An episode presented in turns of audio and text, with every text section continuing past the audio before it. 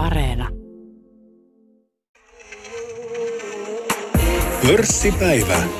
Mikko Jylhä. Tänään pörssipäivässä puhutaan asuntomarkkinoista ja vieraana ovat pääekonomisti Juhana Proterus Hyposta. Tervetuloa Juhana jälleen. Kiitos. Ja sitten johtaja Antti Lahtinen Investors Housesta. Tervetuloa Antti. Kiitos. Tehtäisikö vaikka niin, että kun tässä tämä traaginen sota Ukrainassa on varmaan meidän kaikkien mielen päällä ja tietysti uutisissa hallinnut, niin voitaisiin lähteä, lähteä vaikka tästä keskustelemaan, että mitä tämä merkkaa nyt sitten asuntomarkkinoiden ja laajemminkin sitten kiinteistömarkkinoiden näkökulmasta.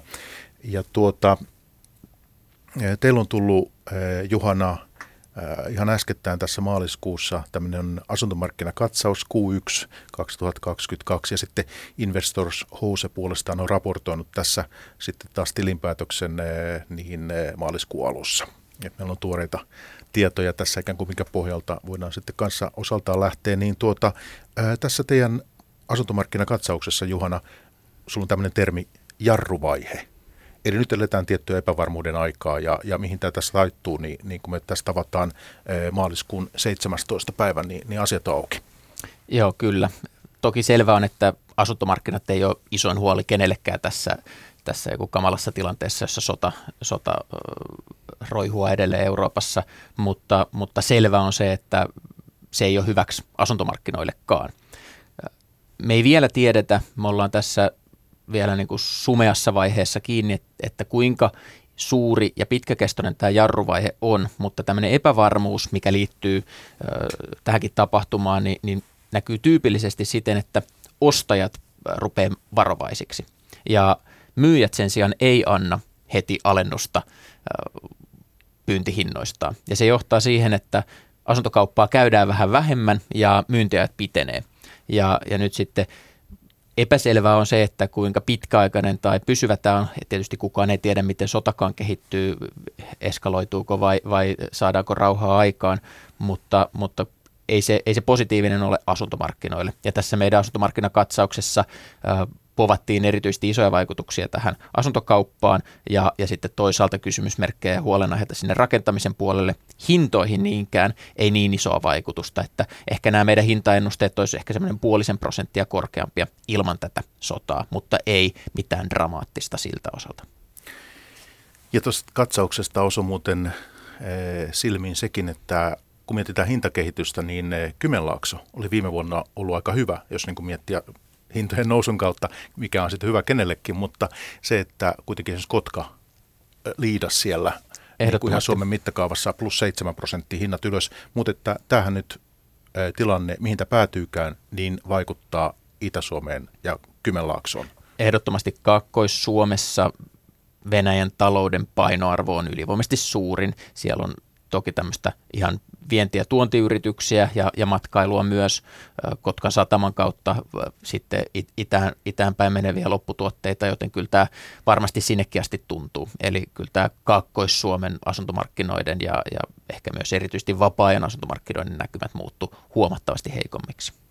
Ja puhutaan tuosta asuntomarkkinakatsauksesta vielä yksityiskohtaisemmin, mutta kuitenkin se, että Juhana vielä tähän kärkeen – ollaan tilanteessa, jonka kestosta ei tiedetä ja näistä vaikutuksista, niiden syvyydestä ei tiedetä, että tästä täytyy ikään kuin vähän tota, sumussa edetä. Näinkö se on? Näin se on. Toki voi sanoa, että tässä tietynlaista sumua meillä on ollut kaksi viime vuotta, että ollaan oltu poikkeusaika, että sinänsä se ei ole uusi ilmiö. Ja ehkä tällaista talous- ja asuntomarkkinaennustamista helpottaa se, että meillä on valitettavan paljon kokemuksia myös sodista ja myös Venäjän talouden syöksyistä e, ihan tästä 2000-luvultakin, joten me pystytään sieltä vetämään, vetämään johtopäätöksiä ja katsoa hieman suuntaa, mitä se voi tarkoittaa tänne Suomen taloudelle, Suomen asuntomarkkinoille. Hei Antti, Investors Housesta olet sinä johtaja ja, ja tota, sitten olet myös vuokranantajissa. Kyllä, pitää paikkansa. Hallituksessa. Niin jos lähdetään vaikka tuosta vuokranantajien äh, tilanteesta, niin, niin tota, miten äh, puntaroit nyt tätä, tätä kulunutta ja sitä, mitä nyt, missä nyt ollaan? No varmasti niin kuin tämä jos mennään vähän taaksepäin, niin korona oli se iso, iso asuntomarkkinoihin vaikuttava tekijä ja puheenaihe. Nyt kun siitä oltiin juuri vähän niin kuin pääsemässä eroon, niin tuli tämä ikävä Venäjän hyökkäys ja, ja sota siellä Ukrainassa. Ja, ja tietysti aivan kuten Juhanna tuossa sanoi, niin, niin sen vaikutuksia on ehkä vähän ennenaikaista vielä arvioida, mutta että, että siinä voidaan kuitenkin niin kuin erottaa lyhyen ja pitkän aikavälin välin vaikutuksia ja lyhyt aikaväli on se, että miten yksittäiset ihmiset reagoi omassa elämässään.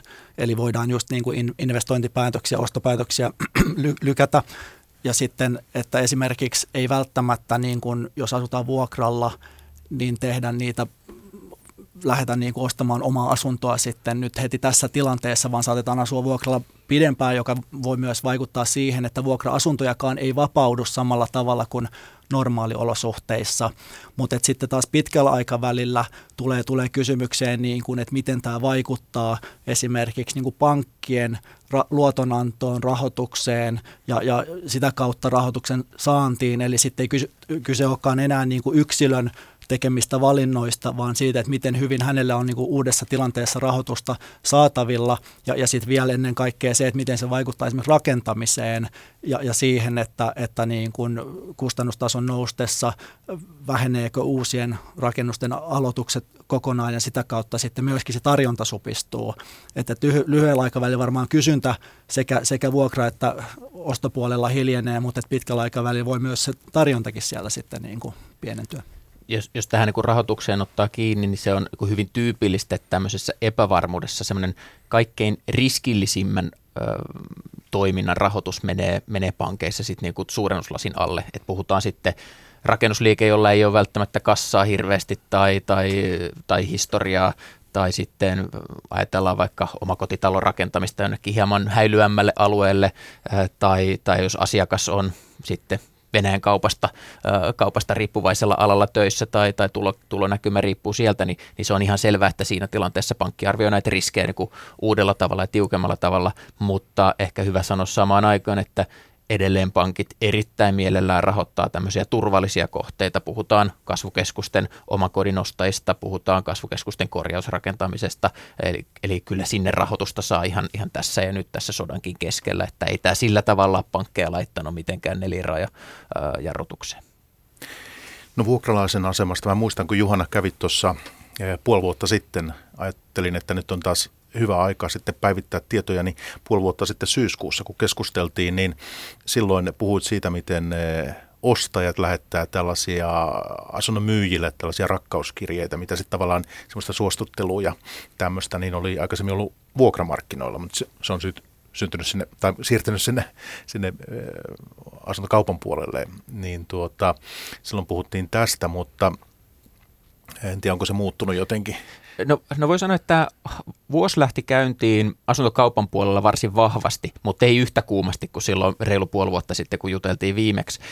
Eli kyllä näitä tiettyjä, onko sitten ylilyöntejä tai, tai tämmöisiä ilmiöitä, jotka kertoo siitä tulikuumasta vaiheesta, niin ne on vähän rauhoittuneet, mutta, mutta sitten taas tämä vuokra-asuntopuoli, niin siellä ei ole se syvä jää vieläkään sulanut, että kyllä kun katsotaan tilastoja, niin vuokra-asuntoja on tarjolla ennätyksellisesti Helsingissä ja, ja kasvukeskuksissa, eli, eli vuokralaisella on niin oikein hyvätkin vaihtoehdot kilpailuttaa ja, ja niin kuin hyvällä vuokralaisella on niin kuin vino-pino mahdollisuuksia, että tämmöinen aika, jossa sitten ennen jonotettiin hattukourassa näytön ulkopuolella, niin, niin se on kyllä ihan mennyttä aikaa tässä ja nyt, että kyllä tämä on ihan historiallista aikaa, aikaa asuntomarkkinoilta, että meillä on hyvin kaksijakoinen, meillä on se myyntimarkkina, joka veti, veti vahvasti ja vetää vieläkin varsin vahvasti, varsinkin näissä kasvukeskuksissa, mutta sitten tämä vuokra-asuntopuoli, se korona oli se iso isku sinne ja sieltä ei olla ihan vielä kyllä toivuttu, että, että se, se niin odottaa vielä palautumistaan.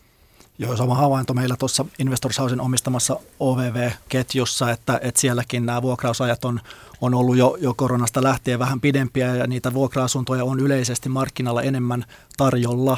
Ja, ja niin kuin sanoit, niin, niin sitä tavallaan sumaa vielä puretaan tässä. Se ei, ole, se ei ole ihan täysin purkautunut, vaikkakin tuossa jo viime syksystä alkaen on, on asteittain mennyt kohti normaalia.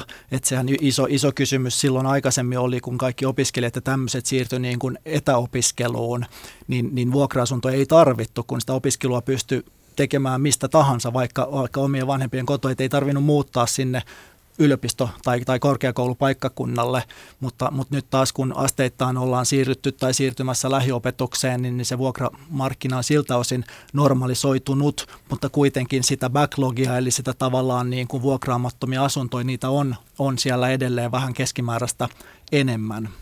No mä muistan Antti, sitä on jonkin aikaa, mutta sä silloin kommentoit tätä vuokraa tai niin kuin asuntosijoittamiseen liittyvää innostusta ja vuokra-asuntotilannetta sillä lailla, että sä vertaisit sitä jossain, oliko se lehtihaastattelussa 2000-luvun alun IT-kuplaan tai vai miten se meni? Jo, joo, näin ja se, se niin kuin tavallaan en puhunut niinkään hintatasosta, vaan, vaan ehkä semmoisesta niin kuin mielen maisemasta. Eli, eli kun silloin 90-luvun lopussa, 2000-luvun alussa kaikki ryntäs ostamaan näitä IT-yhtiöiden osakkeita, niitä jonotettiin tuolla Aleksanterin kadulla, niin n- nyt viime vuodet on, on mediassa hehkutettu tätä asuntosijoittamisen autuutta ja, ja kaikki on joukolla lähtenyt ostamaan näitä sijoitusasuntoja. Monet sellaisetkin, joilla, joilla ei siitä niin paljon ole kokemusta, että se oli niin kuin viittaus tähän ehkä niin kuin tietynlaiseen tietynlaiseen huumaan, mikä tässä vuokra-asunto- ja asuntosijoitusmarkkinalla on, on ollut parin viime vuoden ajan, mutta, mutta tietenkin asuntojen hinnat, jos puhutaan hintojen tasosta, on, on paljon vakaampia kuin jotkut niin kuin IT-yhtiöiden osakkeet, että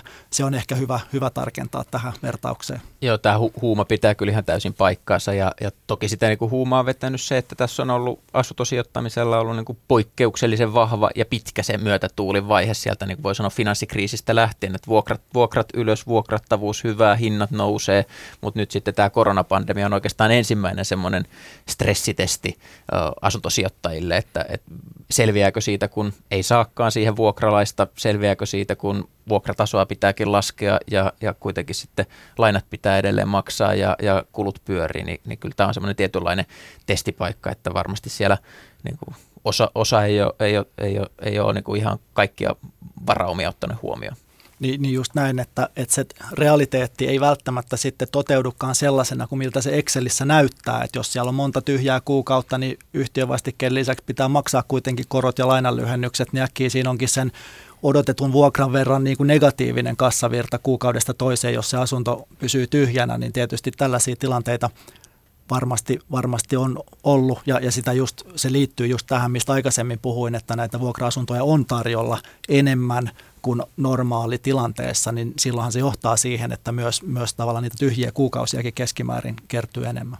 Ja ehkä tämä vuokramarkkina on myös muuttunut tässä mielenkiintoisella tavalla, että sinne on tullut, no tietysti Investor House toimii siellä, mutta siellä on niin kansainvälisiä sijoittajia, kiinteistörahastoja, semmoisia hyvin ammattimaisia toimijoita, joita siellä meidän Suomen vuokra ei nähty kymmenen vuotta sitten, vaan tässä on tullut u- uusia toimijoita ja valmistuu paljon asuntoja, kilpailu on tosi kovaa vuokranantajien keskuudessa, että enää ei riitäkään vaan se, että no laitanpas ilmoituksen sinne ja odottelen, odottelen tuo, niin kuin nojatuolissani, että joku siihen tulee, tulee vaan pitää vähän niin kuin nähdä vaivaa ja, ja siinä vuokrasuhteen aikanakin ylläpitää sitä asiakkuutta ja että se, se, se on niin kuin se ei ole samalla tavalla sijoitustoimintaa kuin johonkin osakerahastoon sijoittaminen, vaan se on ehkä lähempänä liiketoimintaa tietyssä mielessä. Niin ja sitten itse asiassa tuli mieleen se, että kun aikaisemmin puhuttiin siitä, että vuokralaiset ikään kuin kosiskeli niitä vuokranantajia, että, että niitä vuokran, vuokralaisia oli tarjolla niin paljon, että, että he koitti erottautua siellä, mutta nyt se on vähän kääntynyt toisin päin, että vuokralaisia on lukumääräisesti paljon vähemmän, mutta sitten taas niitä tyhjiä asuntoja enemmän,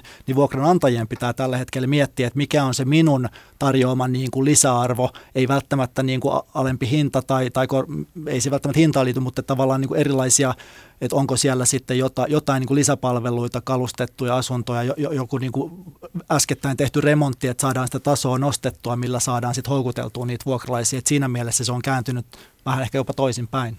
Tässä on montakin, mihin eh, toimittajana voi tarttua, mutta yksi se, että kun puhuttiin tästä, tai puhutaan tästä vuokramarkkinoiden tilanteesta, niin onko teillä ihan, oletteko törmännyt ihan yksittäisiin sijoittajiin, jotka ovat huomanneet, että tämä peli ei ollut sellaista, tai peli, tämä toiminta, sijoittaminen ei ollut sellaista, mitä oli ehkä odottanut ja Excelissä tosiaan laskenut ja, ja nyt on tehty päätös laittaa vaikka asunto myyntiin. Kyllä tämmöisiä on ihan huomattava määrä. Tietysti se vuokra- tai asuntosijoittamisen segmentti, joka on kaikkein eniten kärsinyt, on tämmöiset niin lyhytaikaisvuokrauksessa olevat asunnot, että kun ei ole turisteja, ei ole ollut komennustyöntekijöitä tämän koronan takia, niin, niin vaikka niin kuin Airbnb-sivustoilla olevien asuntojen määrä on Helsingissä puolittunut. Ja, ja jos ne on laskettu ennen sille varsin vahvalle vuokratuotolle, niin, niin kun ei ole ollut asiakkaita, niin hyvin moni on tehnyt johtopäätöksen, että, että pakataan kimpsut ja kampsut ja asunnot on laitettu myyntiin. Osa on mennyt sitten tämmöiselle niin kuin tavalliselle vuokrausmarkkinalle, mikä on entisestään lisännyt kilpailua ja tarjontaa sillä puolella, mutta, mutta osa on sitten pistänyt ihan, ihan myyntiinkin ja, ja toki se on joku positiivinen tilanne näiden, näiden myyjien osalta on, on ollut se, että se myyntimarkkina on vetänyt vahvasti myös siellä yksiöiden puolella, joskaan ei niin vahvasti kuin isommissa asunnoissa. Et sit senkin tämä korona muutti, että me elettiin vuosikymmen sellaista aikaa, että yksiöiden hinnat nousi nopeammin kuin suurempien asuntojen. Ei enää. Nyt isommat asunnot vetää vahvemmin.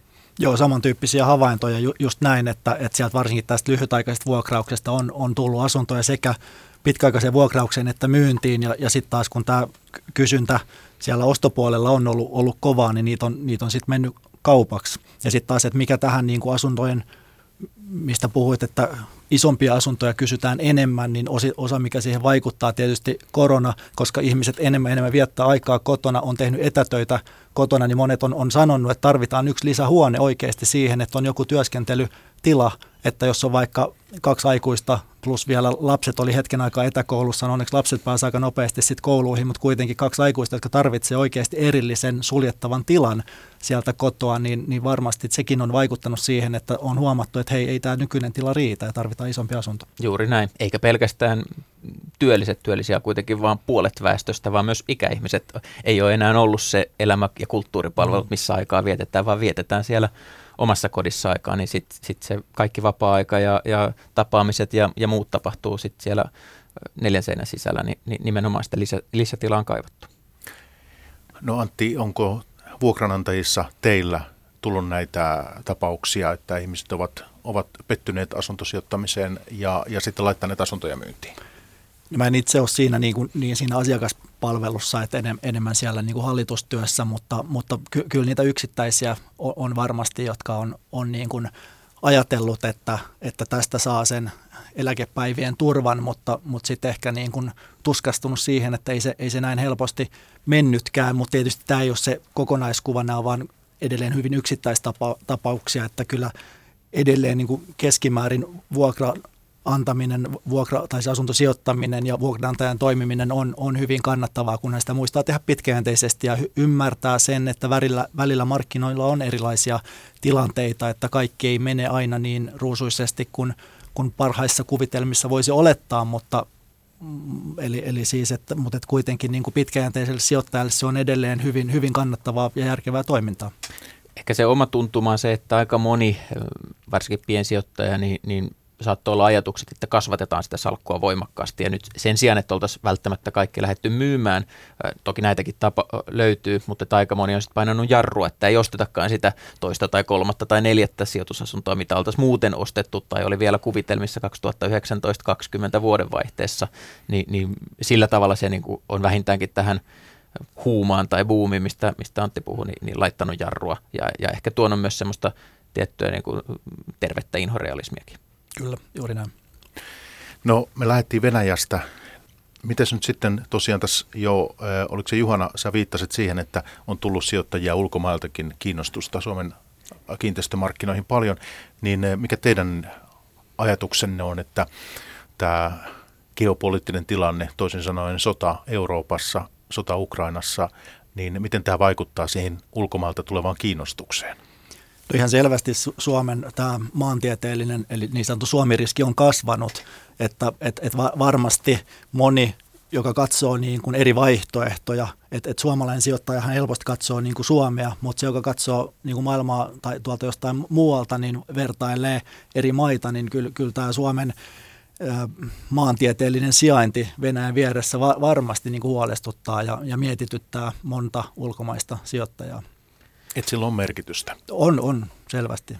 Kyllä sitä niin keskustelua käydään ja semmoista keskustelua, mitä ei ainakaan omalla työuralla kertaakaan käyty, että ulkomaiset sitten liikejuristit tai pääomasijoittajat tai, tai kiinteistösijoittajat niin kyselee, kyselee, että no onko se Suomi vakaa ja turvallinen paikka, mikä on ennen otettu ihan itsestäänselvyytenä ja se on ollut tietyllä tavalla se Suomi-valttikin, mutta, mutta onko tämä johtanut vielä siihen, että jotkut isot kiinteistösijoittajat olisi kääntänyt vipua toiseen suuntaan ja lähtenyt jotenkin myymään, tulipalo myymään tai, tai pistämään investointihankkeita jäihin, niin siitä vielä ei näy, mutta tätä keskustelua käydään ja sellaisella tasolla, mitä ei, ei ole aikaisemmin käyty, mutta se voi olla, että se jää tämmöiseksi niin kuin uhkakuvaksi eikä sitten realisoidu, että jos me katsotaan sitten jotain tiettyjä indikaattoreita, vaikka Suomen valtionlainaa, kymmenen vuoden valtionlainaa, niin, niin ei sijoittajat ole Suomea hylänneet siellä puolella, että kansainväliset sijoittajat, jotka näitä voittopuolisesti ostaa, niin usko, että Suomi kymmenen vuoden päästä rahansa maksaa takaisin, eikä, eikä sillä tavalla olla täällä niin kuin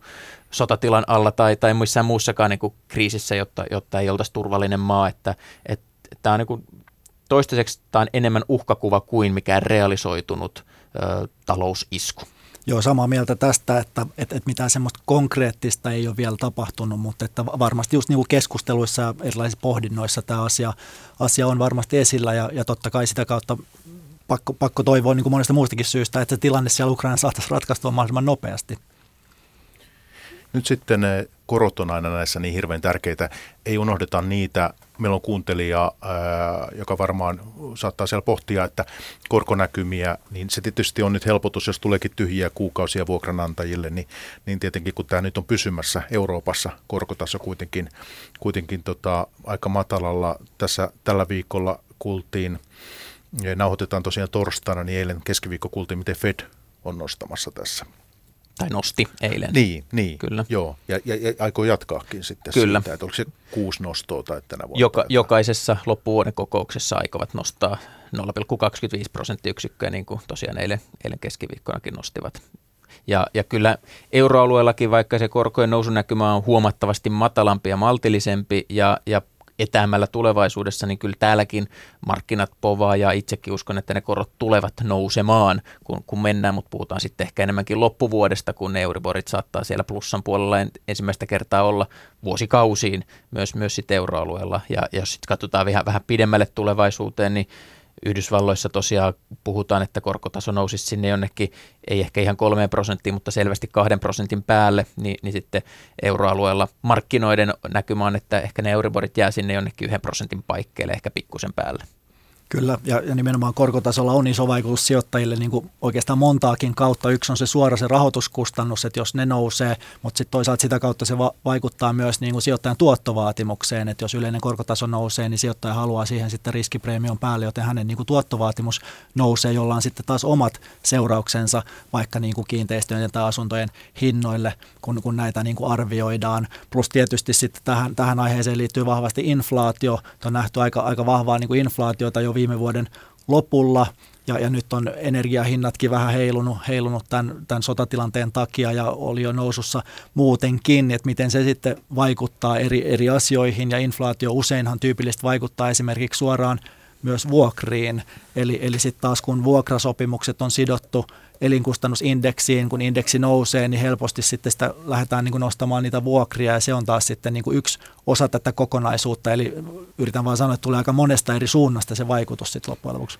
Ei, joo, ei, Juhana, ihan hetki. Se, että puhutaan inflaatiosta, mutta sitä ennen vielä huomaton tässä, että mulla on silmiin, että Yhdysvalloissa eh, valtion kymmenvuotinen niin on jo yli 2 prosenttia. Että sehän on sitten jo, sitähän saa jo, ikään kuin voi miettiä sitä korkotuoton kannalta, että sehän on jo jo sitten ihan, ihan merkittävästi positiivinen. Kyllä. Joo, ja sitten useinhan ainakin vanhassa maailmassa, jolloin, jolloin korot oli, niin kuin sanoit, niin kuin järkevällä normaalilla tasolla, niin oli usein niin kuin pörssin ja, ja korkomarkkinan tai valtiolainojen tämmöinen käänteinen korrelaatio, että silloin kun korkomarkkinoilta sai hyvää tuottoa, niin osakkeet ei ollut ihan niin houkuttelevia ja sitten taas päinvastoin, että, että siinä on ollut, ollut tämmöinen, joka tietysti nyt kun korot on ollut pitkään nollassa, niin on osittain johtanut siihen, että pörssikurssit on, ollut jatkuvassa nousussa ja markkina muutenkin ollut aika, aika niin kuin epänormaali siinä mielessä, mutta että se on myös mielenkiintoista, että miten sitten jos korot pysyvästi jää korkeammalle tasolle, mikä sen vaikutus on sitten taas osakemarkkinaan. Halusin tähän Antti nostamaan hyvän, hyvä esimerkki siitä, että vuokrasopimukset Suomessa on tyypillisesti sidottu näihin elinkustannusindekseihin, eli toisin sanoen inflaatioon. Ja, ja nyt kun inflaatio on äärimmäisen korkealla, niin se saattaa johtaa siihen, että vuokria korot, korotetaan, vaikka itse asiassa se markkinataso ei sitä sietäiskään. Ja, ja kyllä itse, itse tässä vaiheessa varsinkin niitä hyviä vuokralaisia vinkkaan, että kannattaa katsoa muita vaihtoehtoja. Siellä on aika, aika paljon hyviä vuokra-asuntoja vapaana ja, ja sitten tietysti myös omistuspuolella on tarjontaa nyt, nyt tullut huomattavasti, eli, eli kannattaa, kannattaa vähän, vähän katsoa sivuille eikä ihan, ihan sieltä mitä tahansa vuokrakorotusta, että jos sieltä tulee tämmöisiä useiden prosenttiyksiköiden nousua, niin, niin ei tämä vuokramarkkinan tilanne sellainen ole, että, että siellä olisi niin kireä tilanne. Joo, just, nä, just näin, että kyllähän niin kuin valveutunut vuokranantaja miettii sitä kokonaistilannetta ja sitä, sitä tietynlaista kilpailuasetelmaa, mikä hänelläkin on sitten suhteessa vaikka niihin tyhjiin vuokra-asuntoihin, että, että minkälainen korotus on missäkin kohtaa järkevä, mutta että tavallaan tyypillisesti just niin kuin puhuttiin, niin, niin se vaikuttaa kuitenkin, korko, anteeksi, tämä inflaatio vaikuttaa sitten myös näihin vuokriatasoihin. Ja to, tästä inflaatiosta voi sanoa senkin, että meillä on myös tullut aika paljon näitä vuokratontteja viime vuosien aikana, ja niissä myös on tyypillisesti elinkustannusindeksiin sidottu, joten kyllä aika monessa taloyhtiössä tullaan näkemään myös sitten vastikkeiden nousua näiden vuokratonttien takia tietysti ihan vain energiahinnan ja, ja, ja huollon, huollon kustannusten kasvun kautta, joten kyllä nyt tässä kun eletään tätä kevättä, niin hyvin monessa taloyhtiössä tullaan näkemään yhtiökokouksissa vastikkeiden korotuksia. Kertokaa mulle, että miten tämä elinkustannusindeksi tarkalleen ottaen lasketaan. Sehän on tilastokeskuksen sivuilla, eikö? Niin sieltä voi käydä katsomassa ja varmaan vuokranantajat käykin, käykin katsomassa. Se on nykyään sama kuin yleinen inflaatio, mitä tilastokeskus laskee ja julkistaa, joka siis pohjautuu tuhansiin hintoihin, mitä he seuraavat. Okei, että se on, e, e, se on joskus ollut erilainen sitten tai vai, vai miten? Kai sitä välillä päivitetään, sitä mun ymmärtääkseni on Sitä kulutuskoria vaihdetaan. Niin, kulutuskori, just näin, että okay. se on tämmöinen hyödykekori, missä mm. verrataan tiettyjen hyödykkeiden hintoja ja niiden kehitystä ja sitten sitä on laskettu 50-luvulta lähtien, niin silloin tyypillisen niin kuin kuluttajan hyödykekori tai kulutuskori oli erinäköinen kuin tänä päivänä. Nyt siinä on paljon enemmän kaikkea niin kuin vaikka netti, nettiliittymiä ja tämän tyyppisiä, mitä silloin aikaisemmin ei edes ollut, mutta että tavallaan sitä päivitetään, mutta että se on tarkoitus niin kuin kuvata sitä yleistä hintatasoa, että niin kuin Juhana sanoi, että käytännössä inflaatiomittari. Eli toisin sanoen, jos mulla on vuokrasopimus, jossa kuvitellaan vaikka vuoden vaihteessa olisi korotus klausuuli, että elinkustannusindeksin mukaan, niin voisi lähteä siitä, että siellä on kuitenkin tämä inflaatioluku, se on 4-5 prosenttia, mikä tulisi korotusta sitten. Kyllä, mutta Olkaa. siinä voi vuokralainen myös sanoa, että, niin, että tämä ei välttämättä ole kohtuullista, jos tämä tulee, niin saatan tehdä muita johtopäätöksiä. Että kyllä siinä mielessä just kannustan, kannustan semmoiseen tiettyyn valveutuneisuuteen nyt. Niin, yleensä käytännössä just se sopimuspykälä niin kuin määrittää sen enemmä, enemmäistason, mitä voidaan korottaa, mutta vuokranantajahan toki voi itse tehdä sen päätöksen ja tuskin se vuokralainen sitä vastustaa, jos vuokranantaja toteaa, että nyt nostetaan kivaa vähän vähemmän. Kyllä, ja ainahan vuokralaisilla on se mahdollisuus lähteä pois. Juuri näin. Tuosta inflaatiosta tekisi vielä mieli vielä jatkaa, että tuota, jos sitten miettii tässä, ollaan ainakin Helsingissä on paljon esillä ollut nämä kaukolämpömaksut, sitten on toisaalta e, erilaiset rakennusmateriaalit, niiden hinnan nousu, puutavara e, kallistunut huomattavasti, Ää, tässä on monenlaista, tietysti energiahinta, sähköhinta, kaikenlaista. Niin mitäs nyt sitten, okei, me voidaan miettiä, että on tämä elinkustannusindeksi ja sinne vuokraan voitaisiin saada niin kuin näitä sit ikään kuin otettu huomioon, mutta, mutta kun tämä tilanne on näin, että valinnanvaraa vuokralaisilla on, niin tota, mikäs, kuinka tiukkaan saumaan tässä nyt sitten vuokranantajat joutuu, että vaikea näitä kaikkea on sitten saada kuitenkaan ihan sinne vuokraankaan ehkä laitettua. Ei tämä palkkakehitys, tämä on kuitenkin jäänyt lagaa tässä. Ei harvalla täällä nyt on 5 prosentin palkankorotuksia. Kyllä tämä tuottoluvuissa näkyy negatiivisesti ihan vääjäämättä. Ei siihen oikein mitään, mitään muuta, muuta tietä, tietä tai toteamusta ole. Ja, ja onko se sitten hetkellinen tappio tai, tai tuottojen heikkeneminen vai, vai pysyvämpi ja pidempiaikaisempi, niin sen sitten aika näyttää, että niin kuin Antti totesi, niin tyypillisesti pitää, pitää ainakin omasta mielestäni ajatella asuntosijoittamista ei vuoden tai vuosineljänneksen, vaan kymmenen vuoden tai kymmenien vuosien periodilla, joten, joten siinä, siinä sitten tulee nousuja ja laskuja ja nyt voi sanoa, että nyt on kiistatta asuntosijoittajalla se laskuvaihe. Niin ja toisaalta nyt vielä kuitenkin onneksi puhutaan niin yksittäisistä prosenteista että eikä, eikä mistään kaksinumeroisista luvuista, niin en usko, että tästä vuokranantajat mitenkään niin kuin ahtaalle joutuu, että, että enemmän vaan, niin kuin, että pitää, pitää niitä niin kuin tasoja vähän pohtia tarkemmin, vuokra, vuokratasoja suhteessa sitten tietysti niin kuluihin ja näin, mutta että et, et pitkällä aikavälillä niin en, ei vielä ole näköpiirissä sellaista, että tässä mitään niin kuin isoa muutosta tässä niin kuin kokonaisyhtälössä tapahtuisi.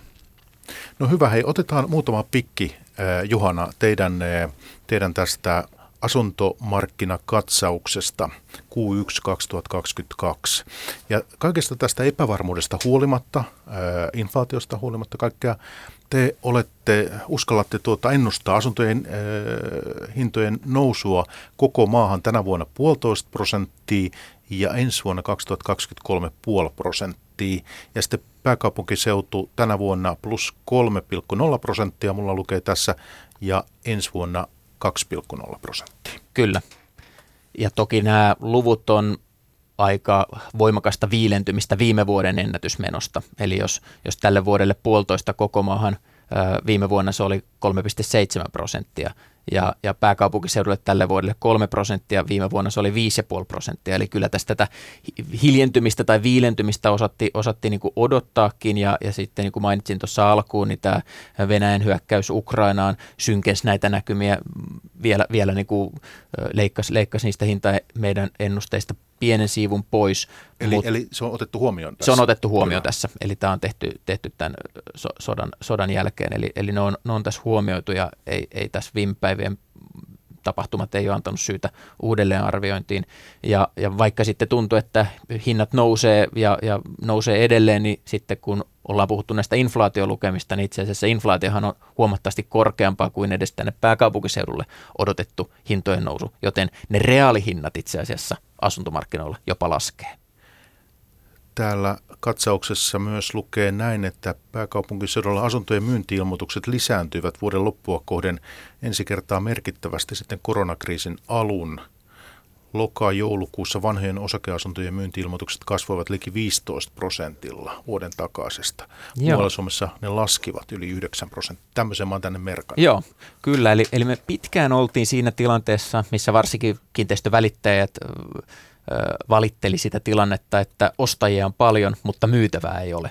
Niin nyt itse asiassa se tilanne siellä myyntimarkkinoilla on, on tasaantunut tai oikais, oikaistunut, eli, eli sitä myytävää tavaraa on tullut selvästi lisää viime vuoden lopulla siellä, siellä neljänneksellä ja nyt sitten tässä alkuvuonnakin. Eli myytävää tavaraa meillä alkaa olla likimain normaalin verran, varsinkin näissä kasvukeskuksissa, missä sitten tämä uudistuotanto on tietysti yksi tekijä, eli, eli on rakennettu erittäin paljon ja nyt niitä asuntoja valmistuu huomattavan paljon.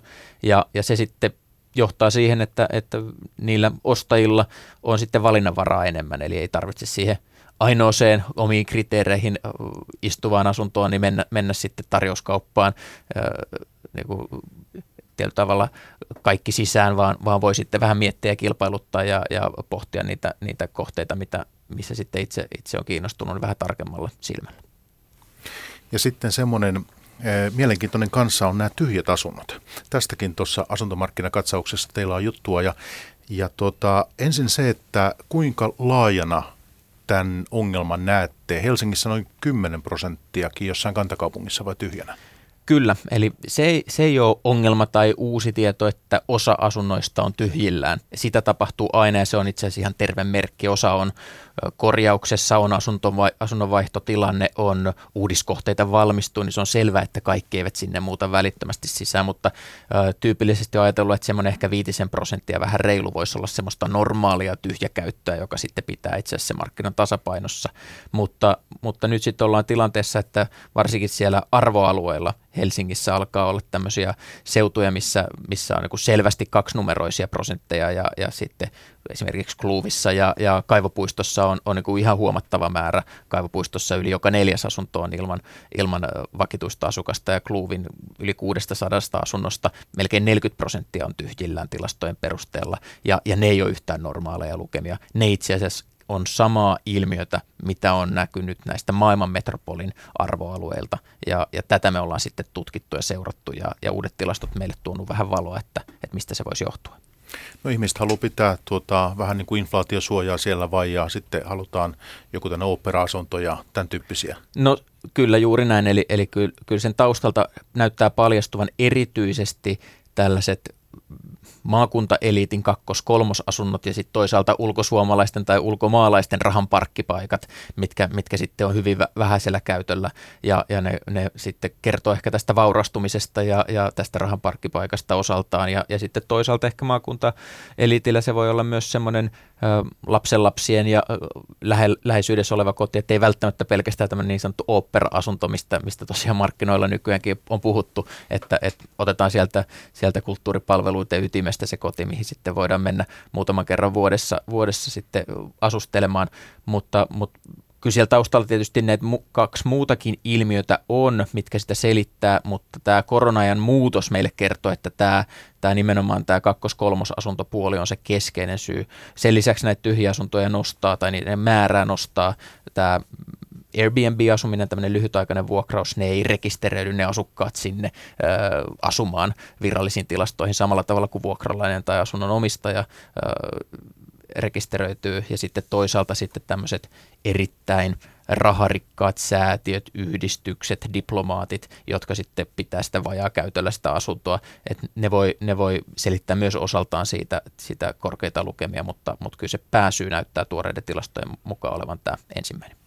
Ja varsinkin jos katsoo asuntojen alueellista hintakehitystä, niin se voi olla ihan järkevääkin sellaiselle, joka asuu jossain pääkaupunkiseudun ulkopuolella, niin ostaa se arvoasunto sieltä Helsingin ydinkeskustasta, jos siihen on varaa, eikä, eikä silloin se, se vuokratuotto ole siinä se pääpointti, vaan nimenomaan se just rahan parkkipaikka ja se arvon nousu siinä vuosien, vuosien mittaan sitten. Mutta teillä on tähän tuota, Juhana katsauksessani lääkettä tarjolla tai korjaus keinoja ehdotatte siis vaihtoehdoksi muun muassa tällaista tyhjän asunnon lisäveroa, joka on otettu käyttöön Kanadassa Vancouverissa. Kyllä, eli ekonomistit ei tykkää kielloista. Monesti kun tulee tämmöinen ilmiö, niin sitten sanotaan, että tämä pitää kieltää, että tämmöistä ei saa olla, vaan asunnot pitää tarjota ihmisille käyttöön, mutta, mutta sitten taloustieteilijät tykkää enemmän ehkä sitten tuuppia niillä kannustimilla oikeaan suuntaan. Ja, ja tosiaan Vancouverissa on vähän tämmöinen samanlainen haaste havaittu, ja siellä sitten on asetettu, ensin se oli pikkusen yli prosentin ylimääräinen vero pysyvämmin tyhjälle asunnolle, eli ei se, että se on kuukauden tyhjillään tai jotain remonttia tekee tai asunnon vaihtotilanne, vaan tämmöinen pysyvä, pysyvämpi luonteisesti on, on vuodesta toiseen tyhjillään, niin, niin ne sitten joutuu maksamaan siitä asunnon arvosta pikkusen lisäveroa. Ja, ja silloin sitten niinku tämmöinen kaksi, kaksi äh, teräinen äh, positiivinen vaikutus, minkä takia Vancouveri on, on tästä kovin tykästynyt ja, ja taloustieteilijät, kaupunkitaloustieteilijät tästä keinosta tykkää, on se, että, että huonoimmassakin tapauksessa se johtaa siihen, että varakkaimmat ihmiset maksaa lisää veroja ilman mitään negatiivisia käyttäytymisvaikutuksia. Se ei heikennä työllisyyttä, se ei heikennä, heikennä yritystoimintaa tai mitään muutakaan, mitä monet muut verot sitten to- tekee. Ja, ja, ja tämä kohdistuu tyypillisesti ajatellen niin kuin oikealla tavalla, eli, eli ei niihin kaikkein heikko-osaisimpiin. M- mutta sitten Toinen vaihtoehto on se, että sitten ne asunnot otetaan käyttöön, ne tulee vuokramarkkinoille, ne myydään käyttöön ja sitten ihmiset muuttaa sinne asumaan ja silloin sitten ne asunnot on taas ihmisten käytössä, jolloin sitten paikallispalveluille, kivijalkaliikkeelle riittää asiakkaita. Helsingin kaupunki, kunta varmaan tykkää, että saa hyviä vuokramaksajia tyypillisesti sieltä yti, ytimen arvoasunnoista, eli, eli siinä sitten voit, voittajia on niin kuin tästäkin kautta, että siinä ei, siinä ei niin kuin semmoista huono, huonoa tietä ole, ole tätä kautta mä itse puolestani olen enemmän niin tämmöisen vapaan markkinatalouden kannattaja, eli, eli vastustan kaikki ylimääräisiä rajoituksia ja, ja veroja ja muita. Ja tietysti niin erityisesti tässä tilanteessa, kun tämä epävarmuus tästä Ukrainan tilanteen ja, ja muunkin ää, näkökulmasta on, on niin just tällä hetkellä päällä, niin ei, pitäisi mitään niin kuin uusia rajoituksia tai, tai muita, mitä nyt on joskus viime vuonna jo puhuttu erilaisista muistakin asuntosijoittamiseen kohdistuneista esimerkiksi verojutuista ja tällaisista. Mutta sitten vielä, vielä mitä tulee tuohon, niin, niin tällaisena niin kuin luovana markkinatalousihmisenä niin kuin keksii, että jos nelihenkisellä perheellä on, neljä tyhjää, tai anteeksi yksi asunto, missä asutaan ja kolme tyhjää asuntoa, niin laitetaan vain yksi perheenjäsen kirjaille kuhunkin asuntoon, niin että et tavallaan on monia tilanteita, missä keksitään erilaisia rajoitteita, lisäveroja ja sitten ihmiset keksii yhtä monta keinoa kiertää ne, jo, jolloin vaikutus on plus miinus nolla. Et mä ennemminkin antaisin niin kuin just vapaa markkinatalouden, joka tarkoittaa sitä, että et, et jos asuntojen tyhjänä pitäminen vaikka kustannustason tai muun kautta ei ole enää järkevää tai asuntojen hinta näkymät ei ole enää niin ruusuisia, niin sitten varmaan ne omistajat tekee niille erilaisia ratkaisuja sitten, mitä ne onkaan, mutta että itse en, en, en lähtisi tuollaiseen linjaan kyllä. omasta mielestäni vapaa markkinatalous ei tarkoita sitä, että ei ole veroja, vaan vapaa markkinatalous tarkoittaa sitä, että meillä on järkevät säännöt ja, ja sitten meillä voi olla tehokkaampia veroja. Ja, ja tämän avulla voidaan sitten vaikka laskea ansiotuloveroa tai laskea yritysveroa, mitkä, mitkä meillä on jo nyt käytössä, jotka on huomattavia, tiedetään, että ne on haitallisia. Joten sitä kautta kannustan ajattelemaan vähän, vähän niin kuin tätä mm, yhtä, yhtä ovisilmää laajemmalle. Niin ei tietenkään tarkoita sitä, että ei ole veroja, mutta että jos keksitään tämmöisiä vähän niin kuin keinotekoisen tuntuisia lisäveroja, niin se, se on ehkä se, mitä tarkoitin, että en, en kannata sellaisia. Mutta otetaan hei mielenkiinnolla hei kuulenkin sen Juhana sinulta, että kun Antti tuossa vähän kritisoi tätä, tai kritisoi tätä tämmöistä tämmöistä tyhjän asunnon lisäveroa, niin se, että miten tämä pidettäisiin huolta siitä, että tämä mene kikkailuksi, laitetaan siihen joku naapurin opiskelija ikään kuin kirjoille ja muuta ja sovitaan vähän ikään kuin sellaisia tämmöisiä diilejä, että, että miten pidetään huolta siitä, että tämä, tämä sitten ihan aidosti toimisi? No itse kannatan sitä, että se byrokratia on mahdollisimman kevyttä ja, ja siihen sitten niin kuin tekniikkaa ja toimitapoja on, on aika monia. Ja itse en ole niin huolissani, että tässä ihmiset rupeaa, varsinkaan erittäin varakkaat ihmiset rupeaa tekemään veropetoksia tämmöisen pienen veron takia, että, että mä näen sen uhan aika, aika maltillisena ja matalana, varsinkin kun meillä Suomessa on aika lainkuulijainen tunnelma, että jos ajatellaan, että miten tämä on vaikka Vancouverissa hoidettu, joka aika harva ajattelee, että Suomi on jotenkin erityisen villilänsi verrattuna, verrattuna Vancouverin vai ehkä, ehkä jossain määrin jopa vertailukelpoinen, niin siellä se on omalla ilmoituksella tapahtuva. Eli asunnon omistaja itse ilmoittaa, että näin tapahtuu ja, ja se, se verotulot on ollut kymmeniä miljoonia euroja vuosittain, eli hyvinkin merkittäviä tuloja. Ja, ja ei siellä ole havaittu tai huolestuttu erityisesti jostain ää, tämmöisestä veropetoksista, mitä, mitä en ainakaan itse tahdo suositella kenellekään. Eli siis äh, siellä tämä on saatu toimimaan. Siellä tämä on saatu toimimaan. Ja sitten mielenkiintoista tästä oli myös teidän katsauksessa, että menestyksen myötä Vancouverin kaupunki nosti veroa vuonna 2021 jo kolmeen prosenttiin asunnon arvioidusta arvosta, kun se oli 1,25 prosenttia. Eli nyt jos miettii, siellä on äh, tuota, tuolla, tuolla tuota, vaikka Kluuvissa asunto tyhjänä, niin kolme prosenttia, sulla on siellä puoli miljoonaa asunto, niin kyllähän siitä kertyy sitten jo, että kyllä se voi innostaa jotakin, jotakin sitten tämmöisen vähän kikkailuun. Aina, aina on riski siitä, ihan vuokra-asuntosijoittaminenkin perustuu siihen, että se asuntosijoittaja itse ilmoittaa ne vuokratulonsa, että, että ihan sama riski meillä tietyllä tavalla liittyy kaikkeen tähän toimintaan jo tällä hetkellä, ja mä en ole niin huolissani siitä Suomen osalta varsinkaan, että meillä on aika vahva äh, moti, motivaatio ja, ja, ja, ja kulttuuri noudattaa voimassa olevia lakeja, joten, joten se ehkä uhkakuvat on vähän ylitse ampuvia. Tämä on, on aika tyypillinen, että markkinatalouteen luottavat ekonomistit on tämän takana ja, ja esimerkiksi kaupunkitaloustieteilijöiden tota, yhdysvaltalaiset kannattajat on, on tästä puhuneet jo pidemmän aikaa ratkaisun keinona myös Yhdysvaltoihin. Siellä on vähän samoja haasteita tietyillä asuinalueilla, erityisesti Miamiissa, New Yorkissa, Las Vegasissa, jossa on tiettyjä asuinalueita, jossa sitten voi olla kerrostalosta isokin osa tyhjillään ja, se tarkoittaa sitä, että paikallispalvelut näivettyy siellä alueella. Se tarkoittaa, että asuntojen hinnat nousee kaikille muille, koska ne kodit on otettu käyttöön sieltä. Se tarkoittaa sille kuntataloudelle haasteita, joten, joten kyllä tämä, tämä ilmiö ei ole mitenkään ongelmaton. Se vielä tästä, että onko tätä Euroopassa otettu jossain käyttöön? Euroopassa ei ole. Just. Että jos täällä otettaisiin, me oltaisiin ensimmäisiä sitten. Kyllä.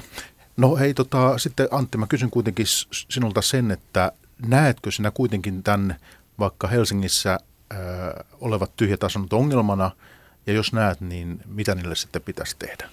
Vai onko se vaan, että jos ihmisillä on massia, niin voi pitää kolmekin asuntoa tyhjänä, että ei mitään ongelmaa? Niin, en koe sitä nyt mitenkään niin kuin laajamittaisena ongelmana ja siis haluan sen verran täsmentää, että missään tapauksessa en itsekään kannusta ketään mihinkään veropetoksiin, vaan, vaan se, että jos se on sitten aikuisen, perheen aikuisen lapsen vaikka niin kuin etäopiskelukämppä tai joku tällainen, niin eihän se silloin ole edes tämä mitenkään niin kuin ver- lain vastainen, vaan sittenhän se on käytössä se asunto ihan oikeasti. Eli kyse ei ole mistään vilpistä, vaan sitten se saadaan käyttöön se asunto.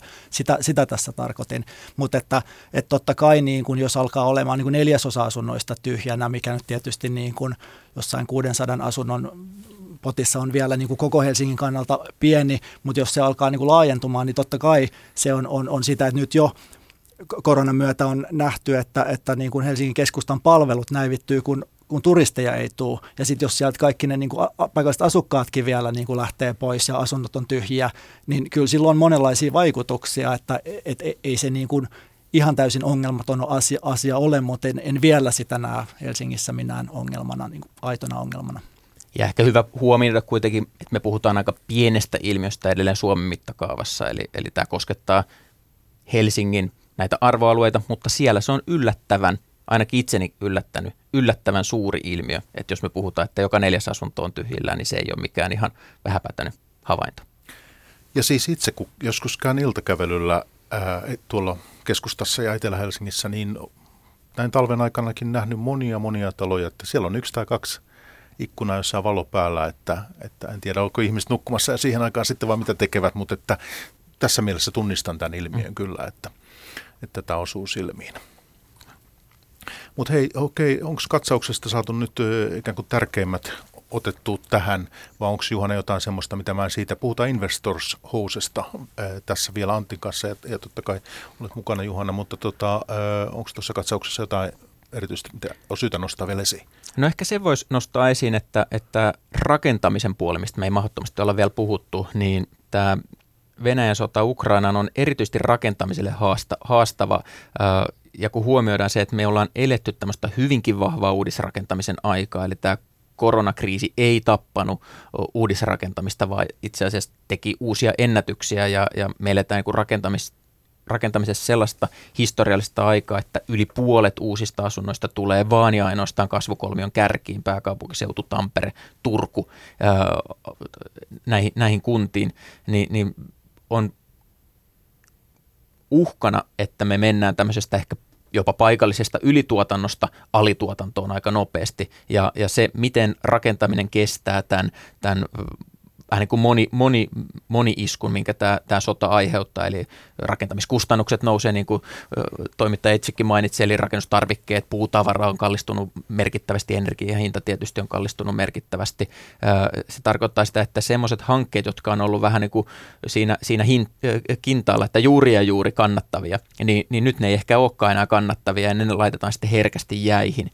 Ja, ja, ja miten se sitten näkyy tässä uudistuotannon määrässä, koska meillä kuitenkin on se sama kaupunkien imu päällä yhä edelleen, mikä näkyy näissä hinnoissa esimerkiksi. Eli, eli kyllä niitä koteja kaivataan tänne kasvukeskuksiin, missä sitä, sitä työtä ja, ja, ja vetovoimaa riittää myös tulevaisuudessa. Ja tämähän voi olla hyvinkin vaikea tilanne, tämä kustannusten nousu sitten vaikka pienille rakennusfirmoille. Ehdottomasti. Onko teille tullut hypoon sitten tuota, tästä luottotappiota tai jotakin?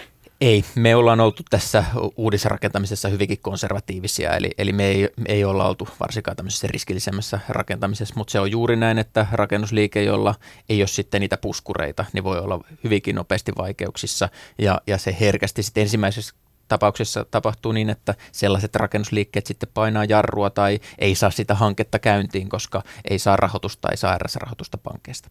Mutta että eh, onko nyt eh, ihan aito huoli siitä, että tämä rakentaminen voisi sitten hiipua tästä 2023? No mä pidän verrattain varmana, että rakentaminen hiipuu viime vuodesta. Kysymys on, että kuinka paljon se hiipuu. Meillä oli erittäin vahvaa ja aktiivista asuntotuotantoa viime vuonna, eli vahvinta sitten 90-luvun alun, eli, eli puhutaan niin kuin poikkeuksellisen vahvasta ajasta ja, ja se viilentymistä tältäkin osalta on osattu odottaa, mutta kyllä nyt on riski siitä, että mennään niin kuin päädystä toiseen. Tuossa kuitenkin Investors Housella, niin Antti, teillä on tämmöinen muun muassa kehityshanke Jyväskylässä. Kyllä. Kukkula, Kukkula-hanke.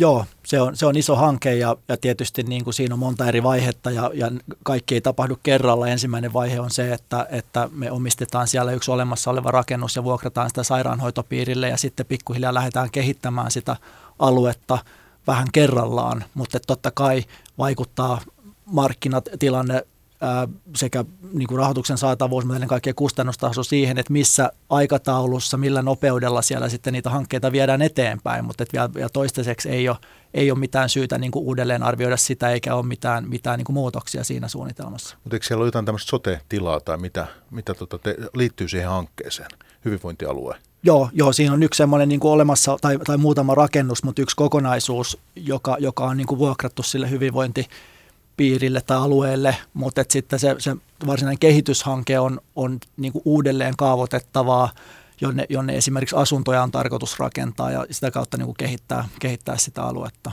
No teillä on, Jyväskylä on teille tärkeä kaupunki. Teillä on siellä e, toimitilaa, eikö niin, keskustassa? Ky- kyllä, joskin nyt viime vuoden lopulla osa niistä on myyty.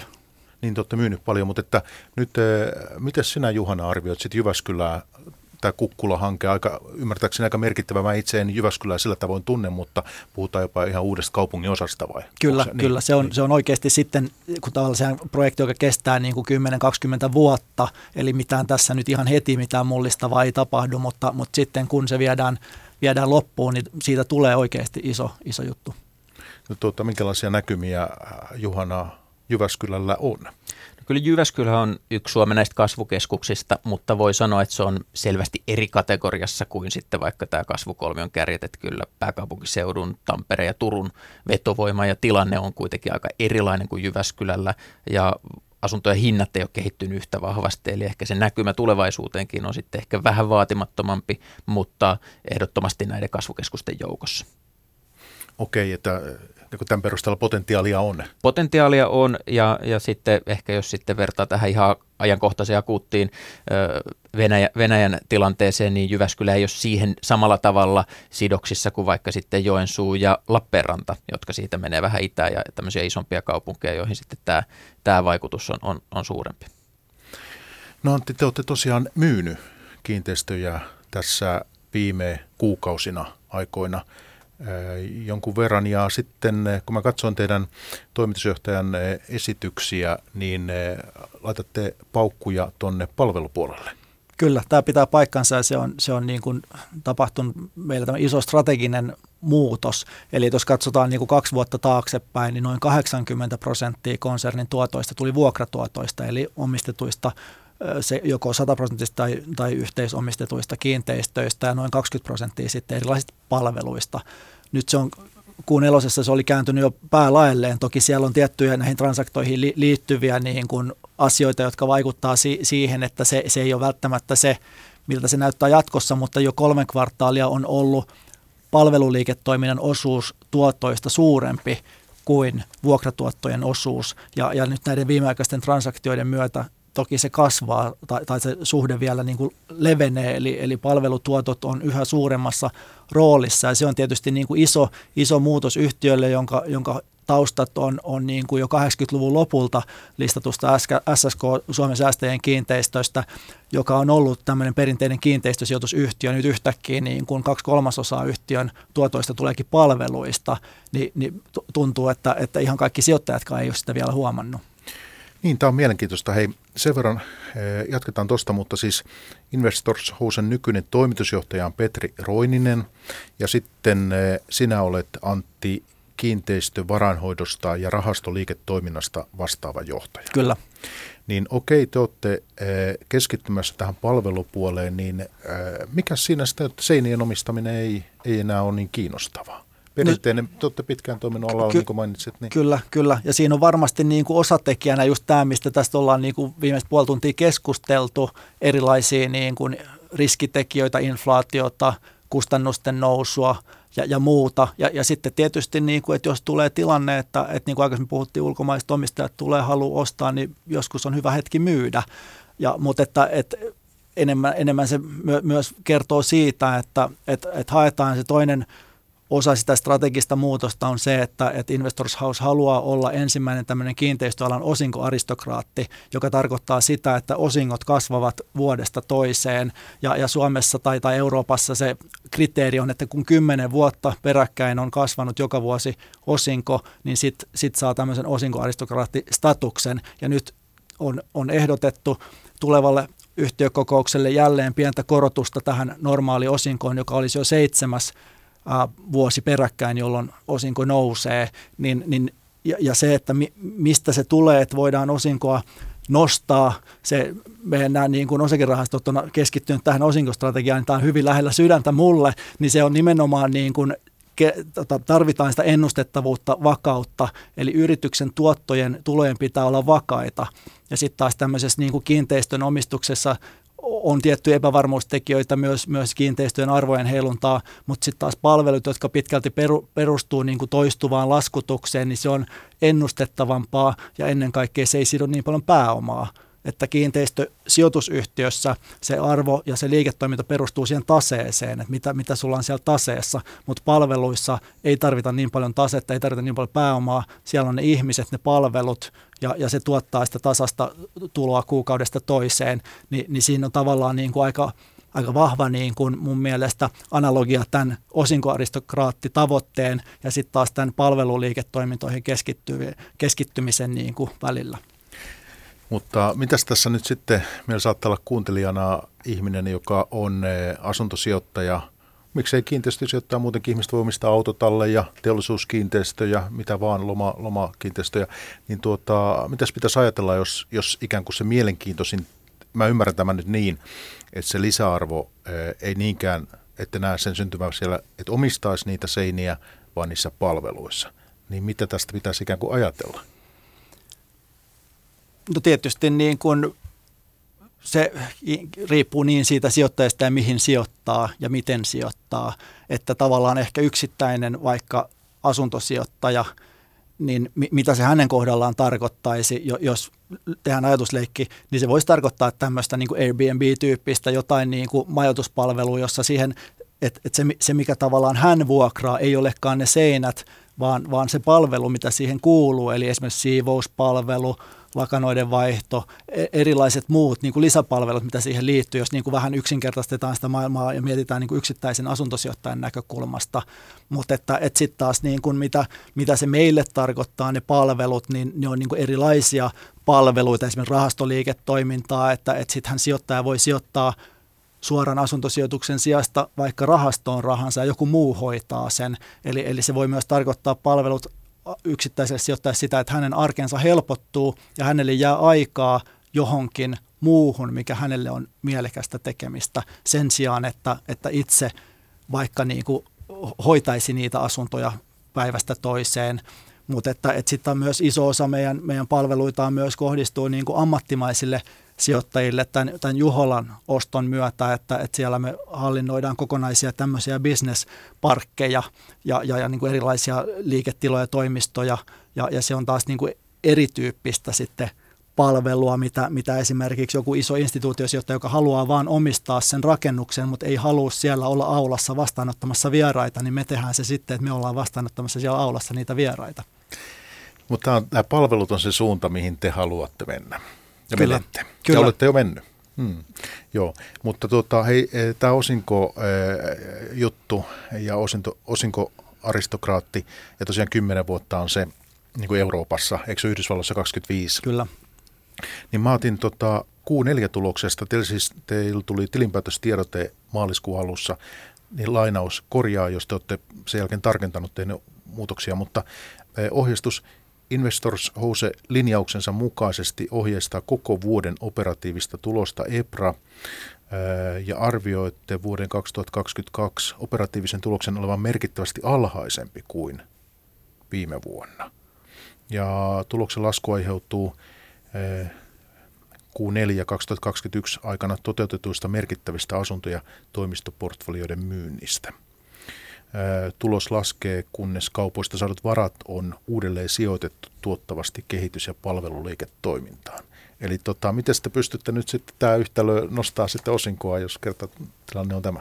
No ensinnäkin tämän kevään osinkohan maksetaan viime vuoden tuloksesta, mutta pitää tuohon to, to, ehkä vielä, vielä kommentoida, että, että, että tämä ohjeistus johtuu siitä niistä viime vuoden transaktioista, niin siitä on yksi kulma on se, että, että nyt osa siitä rahasta on vielä tilillä odottamassa niitä sijoituskohteita, sitä, että mihin se käytetään. Mutta se toinen on se, että, että toki tähän liittyy tiettyjä kertaluonteisia tuottoja, jotka sitten tuloitu viime vuonna. Ja, ja se tietysti taas sitten, sitten tuo sen, että, että tavallaan jos mietitään sitä liiketoiminnan kuin normaali tuottotasoa, niin, niin, niin sittenhän niitä, niitä samoja tuottoja ei ole nyt heti, tai siis kertaluonteiset tuotot on nimensä mukaiset kertaluonteisia. Kyllä, mutta siis tota, te, e, suomeksi sanotaan, täytyy nyt e, löytää, löytää tota, ostettavaa, ja, ja, joka tuo sitten jatkossa tulosta teille ja jaettavaa. Ja, mutta te olette vielä täysmittaisesti käyttänyt kassaa, vaan teillä on siellä ikään kuin tätä sotakassa olemassa. Kyllä, ju, juuri näin, että vielä, vielä on kassassa paljon rahaa, vaikka tuossa vuoden alussa jaettiinkin tämmöinen ylimääräinen lisäosinko, ja sitä tosiaan ei, ei lasketa tähän ja jatkuvasti no, nousevien osinkojen sarjaan, koska se otetaan tästä perusosingosta. Mutta että, että toki viime vuonna jo tämä esimerkiksi tämä Juhola Asset Managementin osto oli iso satsaus tähän palveluliiketoimintaan. Eli kyllä nykyiselläänkin jo se palveluliiketoiminta tuo ison osan, ison osan siitä tuotosta, niin kuin sanoin, mutta sitä, sitä on tarkoitus vahvistaa vielä sitten jatkossa. Okei, okei. No sitten teillä on ihan mielenkiinnosta senkin. Eh, sä oot Antti ollut toimitusjohtajana siis osakesäästäjissä. Kyllä. On tavattu sillä Silloin on tällaista, tunnet hyvin tämä piensijoittajien kentän ja, ja tämän tyyppistä. Niin tota, teillä on myös siellä, eh, mitä kautta itse olet tullut eh, yhtiöön, niin on se, että tämmöisiä rahastoja ja muun muassa ihan osakerahastokin on teillä siellä olemassa vielä. Ky- kyllä, itse asiassa kaksi, kaksikin osakerahastoa. Kaksikin, joo. joo. joo. Tota, ja miten pitäisikö niiden roolia jotenkin tässä avata, että miksi ne siellä edelleen on? No siis to- toki, eli, eli meillähän on, on tämä Investor House-konserni, koostuu monesta eri yrityksestä, joita on matkan varrella ostettu ja, ja myyty ja, ja on monta eri tytäryhtiötä. Ja, ja tämä rahastoliiketoiminta tuli yrityskaupan myötä noin neljä vuotta sitten mukaan, mutta tämä rahastoyhtiö on ollut olemassa jo 12 vuotta. Eli, eli se on aikoinaan perustettu nimenomaan niin kuin osinkoihin, osinkosijoitustrategialla sijoittavaksi osakerahastoyhtiöksi, eli yhtiöksi, joka hallinnoi osakerahastoja.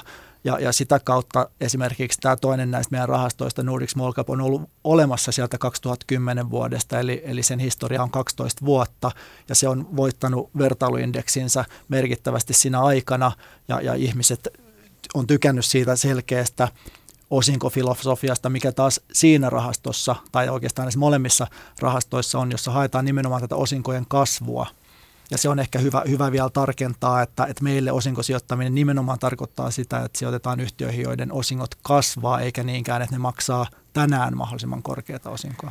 Joo, ja mitä mä oon niin hakemassa tässä takaa on se, että kun sinäkin Antti eh, tunnet tätä sijoittajien kenttää hyvin, kun tosiaan osakesäästäjissäkin toimitusjohtajana olet ollut, niin se, että eh, kun katson teidän yhtiö vähän tutustuu ennen keskustelua, niin teillä on aika monta ikään kuin liiketoiminta-aluetta. Se ei ole kaikkein helpoimmin hahmotettavissa ulkopuoliselle, niin jos miettii sitä sijoittajatarinaa ja ikään kuin miten saada sitten arvostus kerroin kohdille ja näin, niin, tuota, niin oletteko te miettinyt tätä rakennetta ja, ja minkälaisia ajatuksia teillä on siitä? Siis totta kai sitä, sitä on mietitty ja, ja tietysti se on niin kuin ensisijaisesti niin kuin viestinnällinen kysymys, että miten pystytään niin kuin jakamaan ne liiketoiminnan eri osa-alueet semmoisiin helposti ymmärrettäviin kokonaisuuksiin. Että tietysti ihan niin kuin käytännön syistä erityyppistä toimintaa on pakko harjoittaa eri yhtiöissä. Niin kuin esimerkiksi rahastoliiketoiminta pitää jo ihan niin kuin sääntelysyistä olla eri yhtiöissä sen takia, että siinä rahastoyhtiössä ei saa harjoittaa mitään muuta liiketoimintaa kuin rahastoliiketoimintaa. Mutta, mutta toki tietysti sitten niin kuin se rakenne, täytyy myöntää, että se on vähän monimutkainen ja, ja voi olla vaikeasti analysoitavissa, mutta tietysti kyllä sieltä sitten on tunnistettavissa ne ikään kuin päätulon lähteet. Eli, eli tavallaan jos mietitään sitä kokonaisuutta, siellä on tiettyjä hankkeita, tiettyjä niin kuin pää, esimerkiksi kiinteistökohteita, pääyhtiöitä, jotka harjoittaa jotain tiettyä liiketoimintaa, niin sitten semmoiset sijoittajat ja varsinkin analyytikot, jotka tutustuu vähän tarkemmin, niin löytää ne tavallaan niin kuin arvon osat, sen yhtiön niin kuin arvon kannalta keskeiset osat. Ja sitten toki siellä on paljon muuta, muuta sälää, mutta niiden osuus siitä yhtiön kokonaisarvosta sitten on pienempi. No joo, eh, hyvä on, ja teillä on noin 2500 osakkeenomistajaa kutakuinkin. Eh, nyt sitten palvelut on tärkeitä, niiden, niihin satsaaminen, niin se, että aiotte kuitenkin jatkossa myös seiniä omistaa – Toki ei ole, ei ole siis mitään linjausta siitä, että myydään kaikki pois, vaan, vaan edelleen niin kuin ollaan siinä koko arvoketjussa ja valitaan aina, mikä kullonkin on tavallaan siinä kiinteistöliiketoiminnan arvoketjussa niitä kiinnostavia osa-alueita. Ja tällä hetkellä me ollaan valittu, että, että palvelut on se alue, mihin, mihin niin kuin panostetaan, mutta toki niitä tietyllä tavalla tärkeiksi ja järkeviksi sijoituskohteiksi katsottuja kiinteistöjä edelleen on tarkoitus pitää, eli missään tapauksessa ei ole tarkoitus myydä kaikkia pois. Hyvä. Hyvä Antti, kiitos. Mitäs nyt haluatko Juhana, tuliko sinulle jotain jatkokysymyksiä tuossa Antin näkemyksiin tai vai otetaanko pientä yhteenvetoa keskustelun lopuksi vielä? No tietysti kiinnostuksella sitä seuraa, että mihin sijoittajat sitä rahansa kanavoi siellä kiinteistömarkkinoiden sisällä, että tämä korona-aika on ollut tämmöinen asuntojen voittokulku ja toise, toisekseen logistiikan voittokulku, mutta kyllä nyt näyttää siltä, että aika moni kiinteistösijoittaja uskoo ihan hotellienkin paluuseen, että hotellihankkeita on, on liikkeellä pääkaupunkiseudulla hyvinkin runsaasti ja se on aina viesti jostain, eli, eli ainakin jonkinasteinen viisas raha, raha uskoo, uskoo sen, sen markkinan palautumiseen aika ripeästikin.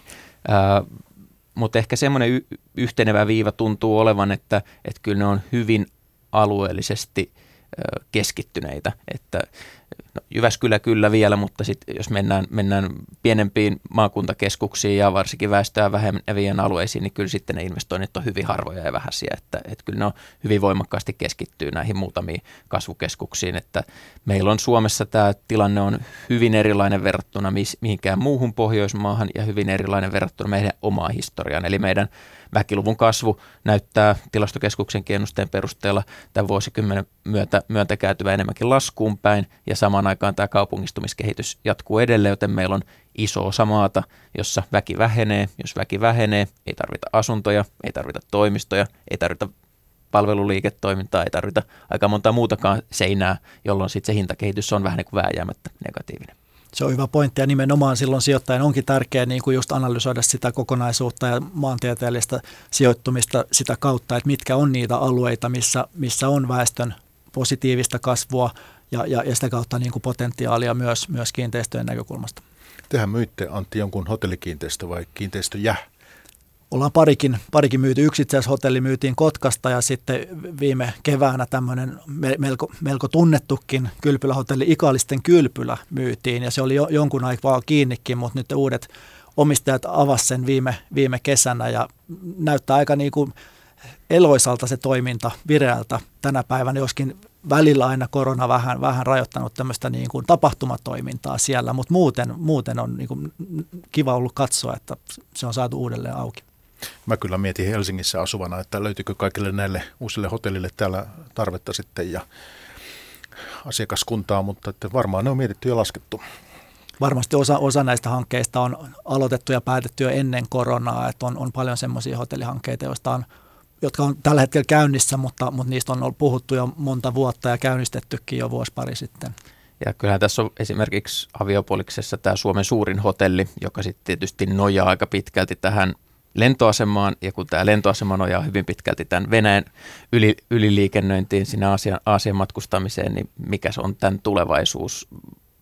Tähän, tätäkin tämä sota sumentaa.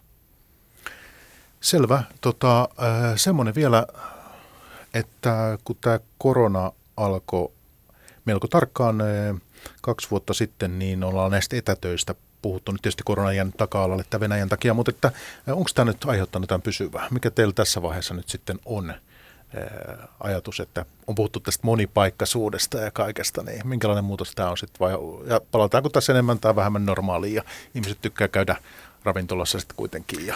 Kyllä tämä aiheuttaa varmasti pysyvää. Toki voi sanoa sen, että olihan meillä tämä etätyöskentely oli jo yleistymässä – ennen tätä koronaa, että ei se, ei se pelkästään tästä koronasta johdu, eli, eli työvälineet ja, ja kulttuurit oli yhä enemmän soveltuvia sitten tämän tyyppiseen etätyöskentelyyn, mutta sitten tämä korona oli vähän niin kuin steroideilla tämä kehitys, että, että sitten kaikki meni pako, pakon myötä ja kaikki organisaatiot pakon myötä sitten harjoitteli etätyöskentelyä mahdollisuuksien mukaan. Joten ei se tule var- varmasti poistumaan ja jäämään selvästi korkeammalle tasolle kuin se oli ennen kriisiä. Se tarkoittaa sitä, että isoja asuntoja – kysytään aiempaa enemmän ja se näkyy asuntojen hinnoissa. Eli iso, isojen asuntojen hinnat on noussut enemmän kuin pienien asuntojen, varsinkin näissä kasvukeskuksissa. Sitten mitä se tarkoittaa sitten tälle ehkä tämmöiselle niin kuin vapaa-ajan asuntojen ja mökkien kysynnälle, niin se on ehkä mun omasta mielestäni isompi kysymysmerkki. Haluaako ne nuoret ammattilaiset tehdä sieltä mökistä töitä vai haluaako ne tehdä sitten, kun matkailu aukenee, niin mieluummin sitten vaikka Välimeren rannikolta niitä etätöitä, kun se on mahdollista myös sieltä, ää, sieltä tehdä. Joten, joten voi olla, että se esimerkiksi tämä meidän vapaa-ajan asuntojen ostobuumi on sitten, sitten se, siinä voidaan nähdä myös aaltoa toisen suuntaan. toi on ihan totta, vaikka, vaikka nyt niin kuin itsekin totesit, niin tässä viime aikoina on ollut vielä buumia, buumia myös näiden niin kuin vapaa-ajan asuntojen kesämökkien osalta, mutta mitä, mitä jos miettii niin kuin toimistoja ja etätöitä muuten, niin, niin itse kanssa uskon siihen, että, että just niin kuin sanoit, niin korona vähän niin kuin nopeutti sitä kehitystä, mikä oli jo tuloillaan. Ja yksi iso osa sitä oli, että, että moni ihminen varmasti niin kuin kokee, että se on ikään kuin normi, että käydään töissä – nyt tämä niin kuin normalisoi jotenkin etätyön tekemisen ja, ja uskon, että jatkossakin, mitä itsekin omalla työpaikalla hu- huomaa, niin, niin etätöitä tehdään, tai että se on hybridimalli, että välillä ollaan toimistolla, mutta sitten etätyöt on ihan yhtä hyväksyttyä normaalia kuin, kuin siellä toimistolla oleminenkin, ja tämä tietysti sitten eri tavalla vaikuttaa sitten kiinnostavasti myös kiinteistömarkkinaan, että mikä on se toimistotilan tarve jatkossa, että jos keskimäärin vaikka 50-70 prosenttia työntekijöistä on, on kerrallaan vaan toimistossa, niin voiko, voiko se toimiston koko olla sit, sitten parikymmentä prosenttia pienempi? Ja, ja sitä kautta niin kuin voidaan miettiä, että mitä se, mitä se vaikuttaa sitten niin kuin tyhjiin toimistoneliöiden määrään esimerkiksi tai, tai toimiston vuokriin ja on, siinäkin voi olla alueellista kehitystä, että, että hakeudutaan vähän pienempään toimistoon, joka on vähän paremmalla sijainnilla ja voi tulla siinäkin tämmöistä alueellista segregaatiota, että, että jossain laitakaupungeilla olevat isot toimistot ne on tyhjiä ja sitten, sitten taas kaikki, kaikki haluaa olla jossain hy- hyvillä paikoilla uusissa moderneissa toimistotiloissa. Hyvä, on aika kiittää. Tänään tuota, vieraana olivat pääekonomisti Juhana Proterus Hyposta. Kiitti Juhana. Kiitos paljon. Ja sitten johtaja Antti Lahtinen Investors Housesta. Kiitti Antti. Kiitokset. Pörssipäivä. Mikko Jylhä.